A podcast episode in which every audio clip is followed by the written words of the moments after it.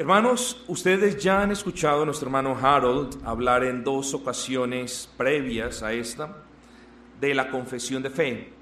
En la última, espero que el hermano haya dado un pequeño trasfondo ah, de lo que es la confesión bautista de fe de Londres de 1600 o publicada en 1689. El hermano, estoy seguro, les dejó algunos principios claros en lo que respecta al confesionalismo y hoy vamos a comenzar, eh, de hecho, con el capítulo número uno, con el párrafo número uno de esta hermosa confesión de fe. Pero antes de eso, mis amados hermanos, tenemos que repasar o nos debe quedar en claro qué es una confesión de fe. Eh, les voy a decir que no es una confesión de fe. Una confesión de fe no es un documento de Dios. Es decir, Dios no ha dado ninguna confesión de fe. La confesión de fe que nos ha dado el Señor es la Escritura. Por lo tanto, ninguna confesión de fe, ni la de Westminster, ni la de Savoy, ni la confesión belga, ni la confesión bautista de Londres, viene de Dios.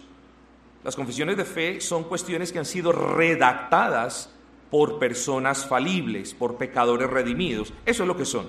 Y tenemos que dejar eso en claro, hermanos. Y la segunda cosa que una confesión bautista no es, es, tampoco es un documento de carácter autoritativo. Eso tiene que quedar muy claro. La única palabra o el único compendio de palabras que son de carácter autoritativo para el hombre es la escritura. E, eso también debe quedar muy claro. Ahora, nosotros decimos, por ejemplo, en muchas iglesias, y esta no es la excepción, las iglesias verdaderamente confesionales, nosotros, cuando hay una violación sistemática en contra de un punto de la confesión de fe, últimamente nosotros cuando aplicamos la disciplina eclesiástica no decimos, es que usted violó el parágrafo 2, el punto 3 de la confesión de fe, sino que nos vamos a la escritura y sabemos que como la confesión de fe es un vívido y fiel retrato de las enseñanzas de la escritura, nosotros siempre podemos decir, y eso es lo que vamos a probar a través de este estudio, siempre podemos decir que lo que hay en la confesión de fe viene de la escritura. Y vamos a correlacionar que una falta a la confesión de fe no es causal de expulsión o de disciplina, sino nosotros vamos a ver que esa violación sistemática a una confesión de fe últimamente es una violación sistemática a la escritura misma. Entonces, eso es lo que tenemos que determinar. Eso es lo que vamos Dios mediante a determinar. ¿Qué es entonces una confesión de fe? Nosotros nos llamamos una iglesia no solamente reformada, sino confesional. Es decir, nos adherimos por completo a la Confesión Bautista de Fe de Londres, publicada o emitida en el año 1689. ¿Qué es entonces una confesión de fe? Y no vamos a elaborar grandemente al respecto, simplemente definamos, y que a usted se le quede esto grabado, la confesión de fe, nuestra confesión de fe es simplemente un resumen o una síntesis de las doctrinas de la Escritura. Eso es lo que es. Eso, e, esa es la manera como vamos a definir. La confesión de fe es un resumen o una síntesis de las doctrinas de la Escritura. Y aquí hay un ejemplo, quizás es un ejemplo muy débil y quizás tonto para algunos, pero es un ejemplo que nosotros lo podemos em, abrazar como válido. Piense en un jugo de naranja. Siempre hemos dicho que la confesión de fe es el jugo puro que se extrae de las naranjas. Y piensa en la confesión de fe como tal. Hay jugos de naranja, por cierto, usted lo ha probado. Hay jugos de naranja que se los venden a usted como puros jugos de naranja y que usted los toma y usted dice, esto no parece jugo de naranja. Le doy un ejemplo muy tonto. El de las naranjas ombligonas. Haga un jugo de naranja ombligona y parece que el jugo estuviera diluido en agua. Ese jugo no es muy ácido. Ese jugo es, es medio dulzongo, por así decirlo. ¿Pero qué? Fue hecho de una naranja pura. ¿Y por qué le estoy poniendo este ejemplo? Porque cuando estudiemos la confesión de fe, puede que a usted algunas cosas le parezcan que no son bíblicas, pero sí lo son y lo vamos a ver y lo vamos a probar. Por eso una iglesia confesional dice de una manera clara y seguro en lo que está diciendo de que una violación en contra de una confesión de fe últimamente se constituye como una violación en contra de la escritura misma. Ahora, el desafío está en probarlo y lo vamos a probar semana tras semana tras semana. Por eso este estudio también, mis amados hermanos, les insto a que tengan paciencia. Entonces la confesión de fe simplemente resumámosla en un resumen, valga la redundancia, en una síntesis de doctrinas bíblicas. O también, y también podemos hablar de una confesión de fe como una declaración precisa de lo que una persona cree. Y aquí, aquí hay un punto muy importante, queridos hermanos. Porque muchas personas les da miedo decir soy confesional. O a muchas personas les da miedo venir a una iglesia confesional. Esas personas se sienten más confortables diciendo yo creo en Dios. Pero ¿qué me dice la escritura? Los demonios también creen en Dios. Piensen esto, querido amigo. Usted dice, yo creo en la Biblia.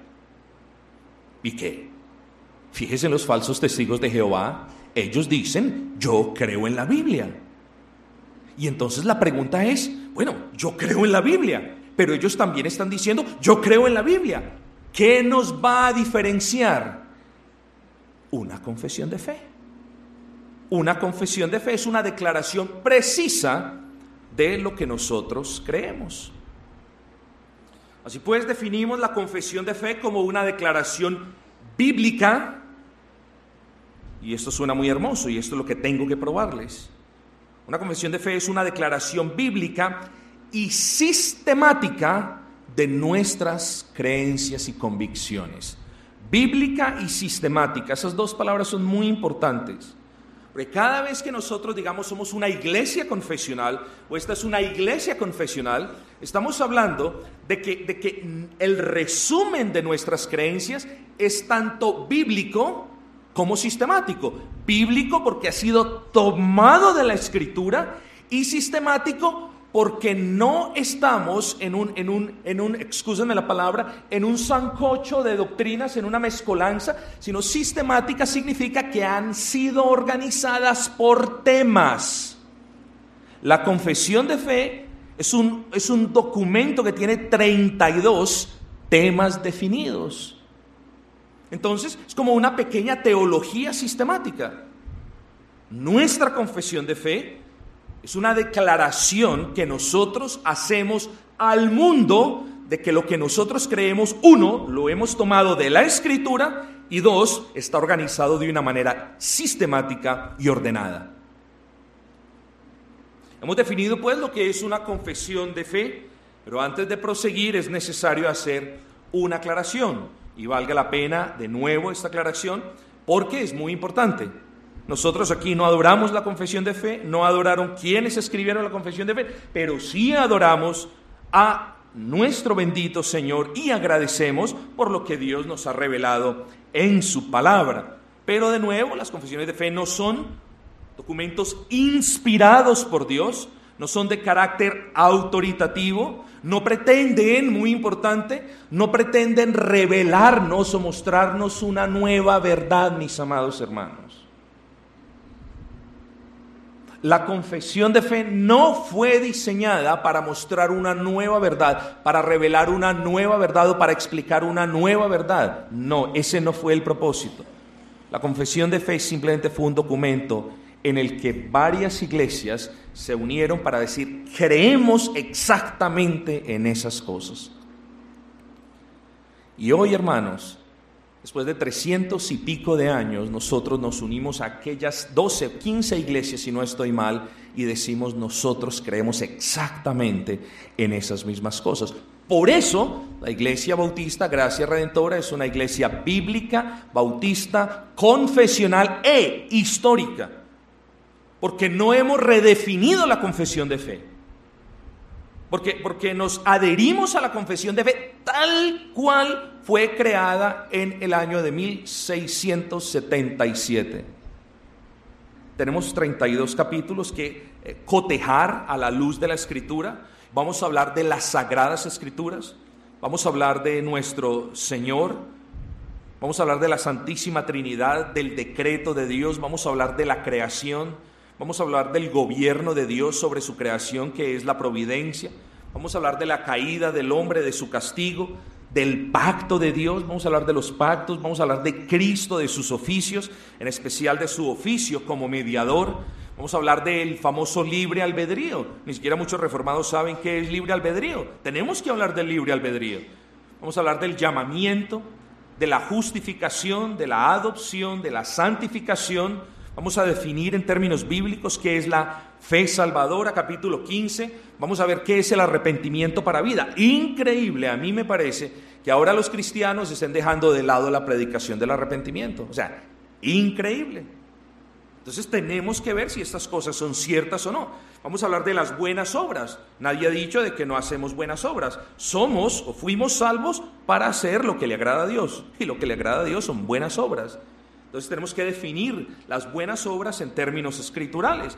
Vamos a hablar de la perseverancia de los santos o de la salvación que nosotros tenemos como hijos de Dios. O en otras palabras, una vez somos salvos, Dios nos continúa dando la gracia hasta el final. Por lo tanto, perseveramos hasta el final por la gracia de Dios. Vamos a hablar de la certeza de la salvación. En otras palabras, en otras palabras, vamos a estudiar si la salvación se pierde o no. Por supuesto que no se pierde. A un verdadero creyente, claro está. Vamos a hablar de la seguridad de la gracia, de la ley de Dios. Vamos a definir el Evangelio, a dar aplicaciones de este punto. Vamos a hablar de la libertad cristiana y de conciencia, de los juramentos, cómo podemos ver los juramentos a la luz de la palabra del Señor, de las autoridades civiles, tema muy importante del matrimonio de la iglesia, de la comunión de los santos, de las, de las ordenanzas del Señor vamos a hablar. Es decir, esta mañana tuvimos una de ellas que fue la cena del Señor y vamos a hablar del significado del bautismo también. Vamos a hablar del estado del hombre después de la muerte y también vamos a hablar un poco de escatología o del juicio final capítulo 1. Es aquí cuando quienes escribieron la confesión de fe nos hablan de las santas escrituras. ¿Por qué comenzar con las santas escrituras? ¿Por qué no comenzar con Dios si Dios es primero? No, hermano. El instrumento que Dios usa para revelarse a nosotros son las santas escrituras. En las santas escrituras está todo lo que nosotros necesitamos saber con respecto a quién es nuestro Dios, a quiénes somos nosotros y quién, cuál es la manera de salvación que Dios ha estipulado en su sabiduría.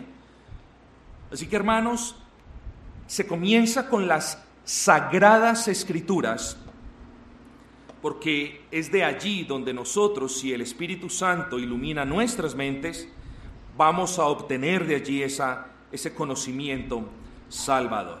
Y lo primero que dice la confesión de fe, lo voy a leer muy despacio, es, la Santa Escritura es la única regla suficiente, segura e infalible de todo conocimiento, fe y obediencia salvadores aunque la luz de la naturaleza y las obras de la creación y de la providencia manifiesten de tal manera la bondad, sabiduría y poder de Dios que dejan a los hombres sin excusa, no son, sin embargo, suficientes para dar aquel conocimiento de Dios y de su voluntad que es necesario para la salvación.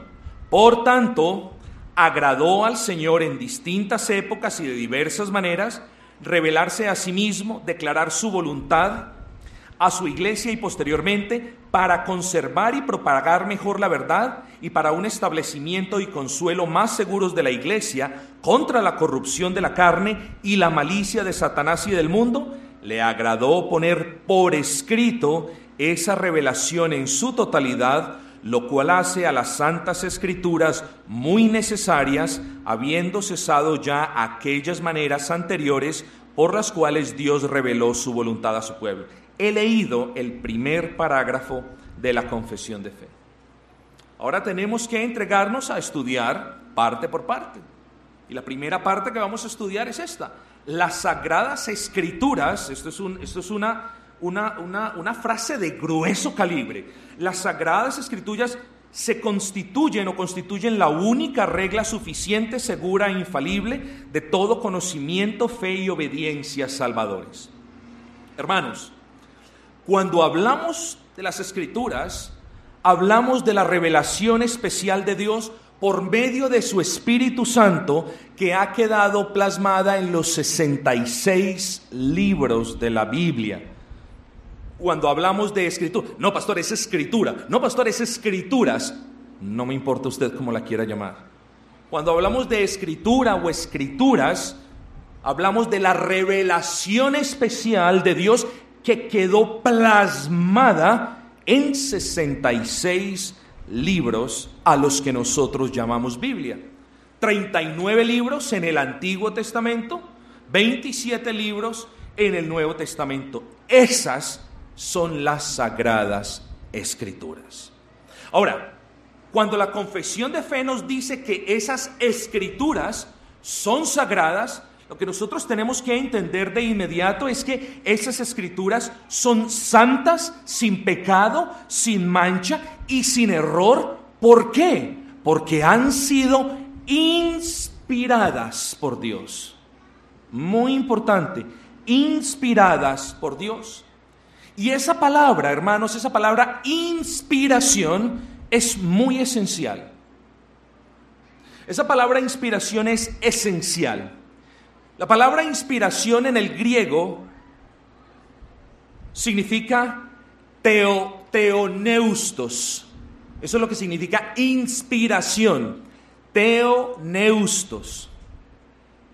Si usted ve, estoy hablando de que la primera parte es teo y la segunda parte es neustos. Teo significa Dios y pneustos, que esa palabra empieza con P, P, neustos, neustos, significa producida por el aliento. De hecho, esa palabra neustos está relacionada con neuma, que significa aliento o espíritu. Por lo tanto, la palabra que usa la escritura o que usamos o a la que nos referimos nosotros cuando hablamos de que toda la escritura es inspirada por Dios, estamos haciendo referencia a esta palabra teoneustos. Y esa palabra teoneustos no quiere decir ninguna otra cosa sino del aliento de Dios. Eso es lo que quiere decir esa palabra. Hablando de las escrituras, hablando de nuestra Biblia, nosotros argumentamos de una manera firme, dogmática, que las escrituras constituyen la única manera confiable de saber cuál es la voluntad de Dios. Escuchen bien eso. La escritura se constituye en la única manera fiable de conocer la voluntad de Dios. Y aquí tengo que hacer una aclaración al respecto de la voluntad de Dios, amigos. Porque nosotros decimos, o la escritura dice, y en eso estoy de acuerdo con los grandes teólogos, no es que Dios tenga dos voluntades, pero parte de esa voluntad inherente a Dios es secreta. Y otra parte de esa voluntad a Él le ha, le ha placido revelarla. ¿A quién? A toda la raza humana. ¿Por medio de quién? De la escritura. Entonces, hay una, digámoslo así, hay una parte de esa voluntad que no la conoce ni usted ni yo. Por ejemplo, ¿qué va a pasar con usted mañana? ¿Qué va a pasar con mi hijo mañana? ¿Qué va a pasar con mi empleador mañana? Eso no lo conoce usted. Eso es parte del conocimiento secreto del Señor. Pero lo que sí nosotros podemos saber es cuál es la voluntad de Dios en lo que respecta a mí como empleador, a mí como padre, a mí como miembro de una iglesia, a mí como parte de esta sociedad. Y Dios nos enseña todas estas cosas por medio de su voluntad revelada, es decir, por medio de la escritura. Deuteronomio capítulo 29, versículo 29 deja este punto muy en claro.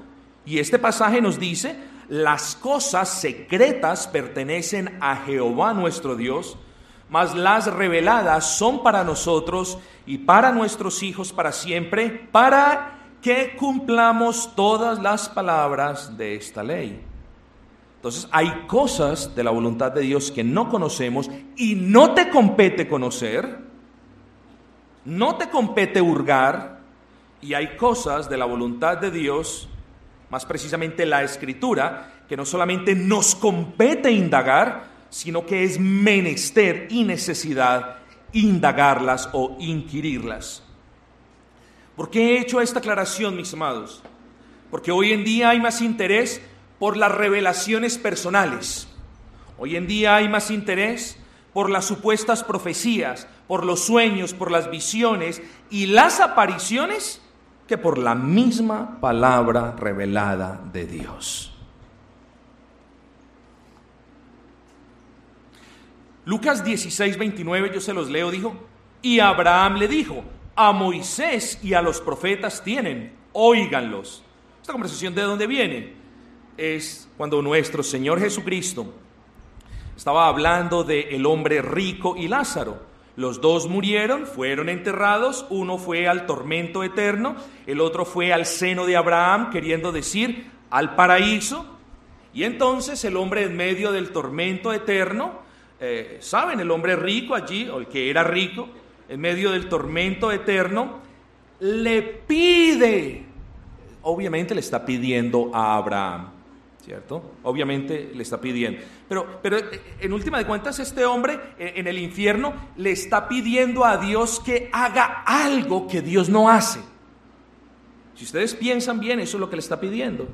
Señor, manda a Lázaro no importa que esté muerto, Señor, manda a Lázaro para que Lázaro se aparezca delante de mis hermanos y ellos sí puedan creer que hay un infierno. Es decir, Señor, manifiéstate, trae tu conocimiento salvador de una manera no estipulada en la escritura. Y ustedes saben cuál es la respuesta de Abraham. Y Abraham le dijo, a Moisés y a los profetas tienen, es decir, tienen las escrituras con ellos, que vayan y que las lean. Por eso la confesión de fe dice de una manera dogmática, y nosotros estamos de acuerdo, la confesión de fe dice que la escritura es la única regla suficiente, segura e infalible de todo conocimiento. Si los hermanos del hombre rico querían saber, querían tener ese conocimiento salvador, el lugar era la escritura. Y ese es el punto, mis amados hermanos. Hay personas hoy que quieren que Dios les muestre, les revele o les conceda comprensión por una manera diferente a la escritura. Y la confesión de fe dice no, porque la Biblia dice no, es por la escritura. Porque la fe viene por el oír, no por el ver visiones, no por el escuchar voces, no por el soñar sueños, sino la fe viene por el oír y el oír la palabra de Dios.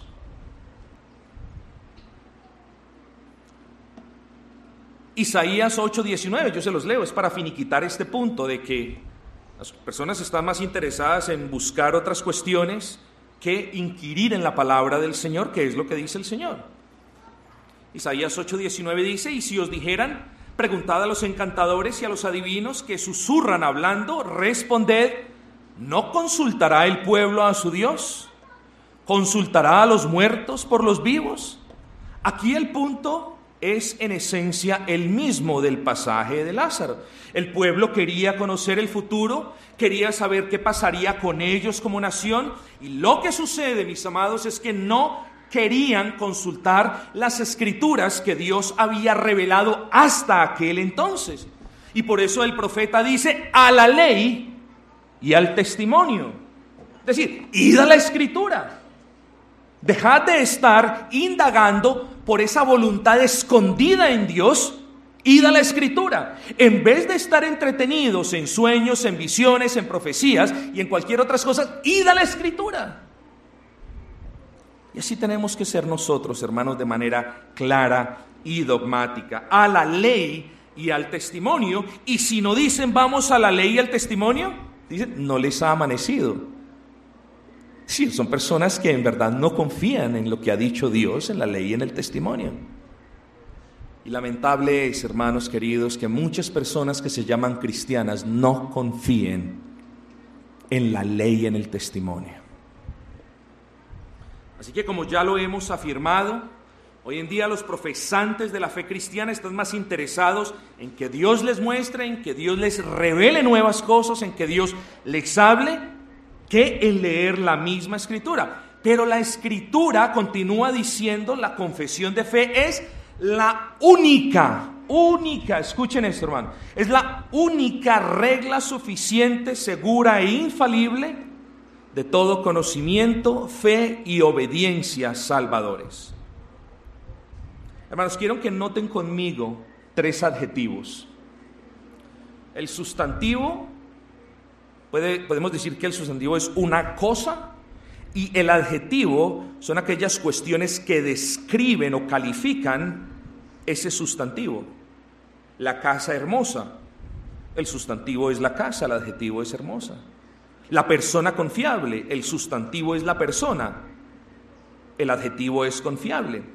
Y aquí vemos tres adjetivos que la confesión de fe de manera sabia le atribuye al sustantivo, que es la sagrada escritura. Y lo primero que la confesión de fe dice, mis amados hermanos, es la escritura es la única regla suficiente. Hombre, de esto podríamos hablar y hablar y hablar y hablar hasta el cansancio, pero no es el propósito, es simplemente dejar en claro qué significa. La escritura es la única regla suficiente. Y cuando usted habla de suficiencia, mi amado, o cuando usted usa la palabra suficiencia, esta palabra implica que nada más es necesario. Y les pongo un ejemplo. Imagínense comiendo una gran bandeja paisa, gran bandeja paisa, inmensa. Y a los 20 minutos llega la misma señora querida que los atiende y les dice, mira, te traigo este platón grande de sancocho, toma. No, no, no, no, no, no, señora. Lo primero ha sido suficiente, es decir, no tengo necesidad de más comida. Y a eso se refiere la confesión de fe cuando, la, cuando le atribuye a la escritura el adjetivo de suficiente. Hermanos, ningún tipo de revelación ningún tipo de documento, ningún tipo de libro. No estoy diciendo que los libros o los documentos sean inapropiados, solamente les estoy diciendo de que ningún tipo de revelación, aparte de la revelación que Dios ya hizo en la escritura, es necesario. Eso es todo lo que dice la confesión. En otras palabras, lo que necesita el hombre, lo que necesita el mundo, lo que necesitas tú es la escritura. Pero la confesión dice que no solamente es la única regla suficiente, sino que también dice la única regla segura. Seguridad implica confianza. Los políticos tienen que tener confianza en los carros en los que se transportan. Deben ser carros certificados con blindaje, etcétera, etcétera. Un político se monta en medio de su corrupción en, un Renault 4, eh, corre grave peligro. Si un, político se monta en un carro blindado, puede estar más seguro. Entonces, el punto es este, la seguridad implica confianza. Y lo que la confesión de fe nos quiere enseñar, hermanos queridos, es que ningún, ningún tipo de revelación es segura sino la escritura. Entonces, no solamente la escritura es suficiente y yo tengo que verme en el punto de decir, no necesito nada más sino la escritura, a eso es suficiencia, sino que la confesión también nos dice, nada aparte de la escritura es seguro. No quiero crear en ustedes una desconfianza. Lo que les quiero decir, queridos hermanos, es que la escritura es el único escrito inerrante e infalible y por lo tanto merece toda nuestra confianza. Eso es todo lo que está diciendo la confesión de fe. La confesión de fe está glorificando al Señor por medio de esta enseñanza que nos mueve a nosotros a ver estas características de la escritura. Pero la confesión de fe no solamente usa el adjetivo suficiente y seguro, sino que dice infalible. Cuando hablamos de infalibilidad, mis amados hermanos, lo que queremos decir es que todo lo que dice la escritura es de ciertísimo cumplimiento. Inerrancia significa no hay error en la escritura. Infalibilidad significa todo lo que Dios ha dicho en la escritura se cumple. Todo lo que Dios ha prometido en la escritura se cumple. La Santa Escritura es la única regla, aquí vienen los adjetivos, suficiente, segura e infalible de qué? De todo conocimiento, fe y obediencia. Entonces, cuando la confesión habla de estas cosas, lo único que nosotros debemos estar entendiendo en este punto es que la escritura nos dice qué es lo que tenemos que conocer, a quién es que le tenemos que creer y qué es lo que tenemos que hacer para ser salvos. Eso es lo que me dice. Es la regla segura, suficiente e infalible de todo conocimiento, fe y obediencia salvadora. Y aquí tenemos los tres componentes, mis hermanos. Entonces no se les olvide de los tres adjetivos con los que la confesión de fe califica la escritura, que son sublimes, sino que también aquí tenemos el por qué necesitamos la escritura. El por qué no es importante, no es indispensable. Usted puede prescindir de cosas importantes, usted no puede prescindir de lo que es indispensable. Y la escritura es indispensable para ese conocimiento, fe y obediencia salvadora. En otras palabras, en la escritura y solo en la escritura, como ya lo dijimos, tenemos la respuesta a las preguntas, ¿qué debo conocer para ser salvo? ¿A quién debo creer para ser salvo? ¿Y qué tengo que hacer para ser salvo? Vamos a hablar un poquito de ese conocimiento salvador, de una manera breve, porque el tiempo vuela, mis amados hermanos. Conocimiento salvador. La confesión de fe, mis amados hermanos, nos dice en estas primeras dos líneas que solo en la escritura podemos aprender lo que el hombre necesita saber para ser salvo. El hombre debe conocer a Dios. El hombre debe saber quién es Dios debe conocer los atributos de Dios. Y no estamos diciendo que el hombre primero tenga que hacer un curso teológico al respecto de los atributos de Dios, pero el hombre debe conocer la justicia de Dios. Por lo general siempre hay una deficiencia en el conocimiento de Dios porque no se trae en cuenta el término de la justicia.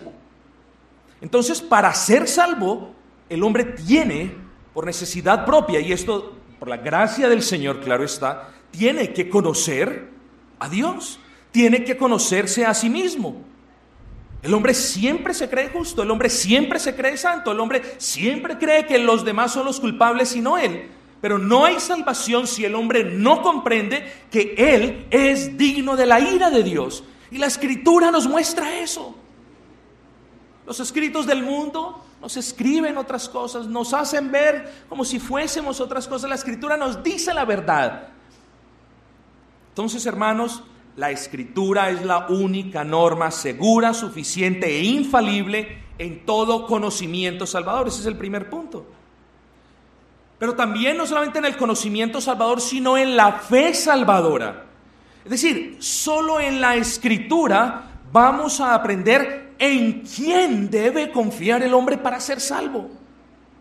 Y ese es el punto y ese es el énfasis tan grande que hace la confesión de fe, simplemente diciendo, solo en la escritura está ese conocimiento salvífico. Punto final, hermanos. No está en las revistas. Puede que el Señor utilice un tratado evangelístico si se acomoda a las escrituras. Pero la escritura es la única norma segura de conocimiento y de fe salvadora, y ahorita lo dijimos, así que la fe es o viene por el oír y el oír la palabra de Dios.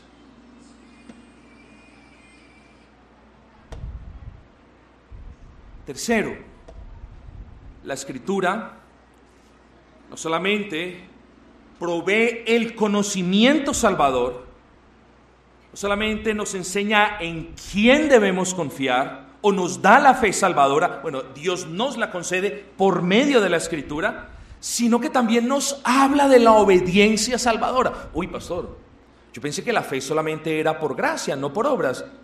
Claro que sí, es por gracia. Dios es quien le da a la persona, junto con la regeneración, la fe para creer y el arrepentimiento para vida. Y la, confesión de fe hace un énfasis gigante en el arrepentimiento para vida. Le dedica un capítulo a eso, por así decirlo, hermanos. Entonces, vemos que en estos primeros dos renglones me dice que la escritura nos provee información acerca de la obediencia salvadora. Es decir, ¿qué tenemos que hacer para ser salvos? ¿Qué tenemos que hacer para ser salvos? Arrepentirnos y creer en el Evangelio. Eso tenemos que hacer. Y sabemos que eso solamente lo pueden hacer aquellos a quienes Dios les haya concedido vida, fe y arrepentimiento. Hay cuestiones en la sabiduría de Dios que no son asequibles a la mente del hombre las que el hombre necesita para ser salvo quedaron en la palabra de Dios. Juan capítulo 20, versículo 30, palabras del apóstol Juan. Y muchas otras cosas hizo el Señor Jesucristo de tal manera que pienso que si se hubieran escrito cada una de ellas, no hubiese alcanzado todos los libros que hay en el mundo, pero las que están escritas, quedaron escritas para que creáis que Jesús es el Cristo, el Hijo del Dios vivo. ¿Cuáles? Las que quedaron escritas.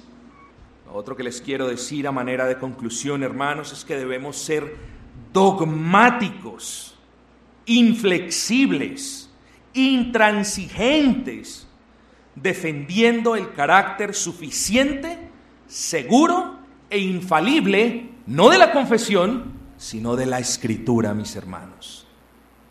Ah, es que la escritura contiene unos errores. No contiene uno. Ah, es que la escritura promete algo que no cumple. No existe tal cosa. Ah, es que yo prefiero confiar en el libro de Mormón porque la escritura es... No, la escritura es la única norma segura que me provee conocimiento salvador. Eso es lo que dice la confesión. No dice nada más. Hermanos queridos, demos gracias a Dios porque lo que necesitamos para ser salvos, Dios lo reveló. Demos gracias a Dios, porque el verdadero cristiano no está sujeto a las imaginaciones de otros hombres que dicen, Dios me está hablando. Cuando alguien le diga a usted, Dios, Dios, me está hablando, Dios me está hablando, respondamos lo que Dios tenía para decir, ya lo dijo. Demos gracias a Dios, hermanos queridos, porque el verdadero cristiano le cree a Dios y lo que Dios reveló en su palabra y no le cree a quien dice, Dios me está diciendo una cosa o la otra. ¿Cómo debemos responder? Amigo, yo voy a la ley y al testimonio. Y tú también deberías ir a la ley y al testimonio. Porque si vas a la ley, te vas a dar cuenta de que estás muerto. Y si vas al testimonio, te vas a dar cuenta de que Dios prometió a un Salvador que te puede dar vida. ¿Qué les estoy diciendo? ¿O qué dice la confesión? En dos renglones nomás, hermanos. La escritura, repito, apréndase esto, hermanos. La escritura es la única regla o la única norma segura o suficiente, segura e infalible de toda fe, conocimiento y obediencia salvador. Eso es lo único que dice la confesión de fe. Damos gracias al Señor entonces por esta primera lección.